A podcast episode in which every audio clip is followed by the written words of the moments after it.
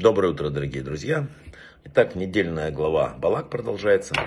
Она говорит об уникальном явлении, о э, силе слова, о силе э, отрицательном положительном. Балак э, пытался проклясть еврейский народ. Что такое проклясть и э, описывается в этой недельной главе. В общем-то, э, нам говорится о том, какая колоссальная сила есть у слова. Очень многое зависит от нашего умения вообще пользоваться языком. Язык дан человеку для того, чтобы поддерживать существование тела и души.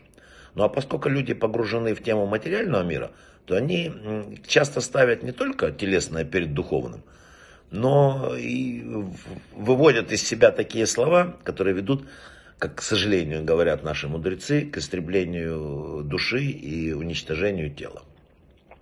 Имея возможность выбрать жизнь, они идут по дороге противоположной жизни. Всевышний дал э, людям абсолютную свободу выбора. И сказано в Торе, смотри, я даю тебе сегодня жизнь или добро, смерть или зло. Выбери жизнь. И вот написано дальше, что действия человека могут привести его к жизни или к смерти. И речь его точно так же может привести его к жизни и смерти. Сказано, самые замечательные слова какие? Жизнь и смерть во власти языка. То есть нам все сказано. Язык это одно из самых сильных оружий у человека. Языком можно уничтожить э, дружеские отношения, разрушить семьи, нарушить мир. Все, что хочешь, можно сделать благодаря языку. И в то же время можно э, сделать обратно. Можно скрепить семьи, можно усилить отношения. Не проклинай народ, говорится в этой недельной главе. Всевышний запретил Балаку проклинать евреев. В век радиоволн, интернета многие задают вопрос, а в чем заключается вот эта сила проклятия? Что это за неведомая ученым разрушительная сила нехороших слов. Хазон Иш был такой выдающийся еврейский раввин, пишет в книге Хашен Мишпат, что даже положительное иногда впечатление, высказанное в нехорошей компании, в неправильной компании, публично может навредить. Положительное.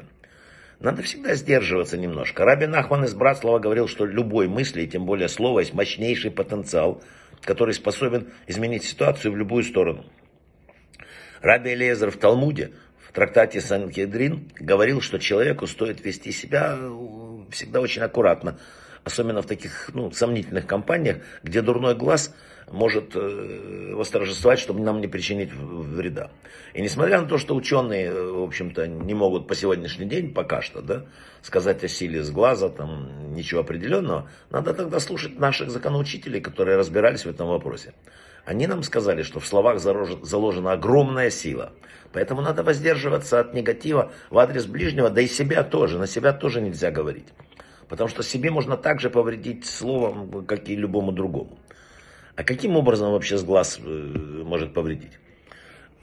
Знаете, говорят, что переходит, э, вот каббалисты говорили, телепатическая передача или перекачивание недобрых мыслей и переживаний ненавистнику в ауру того, кому завидуют.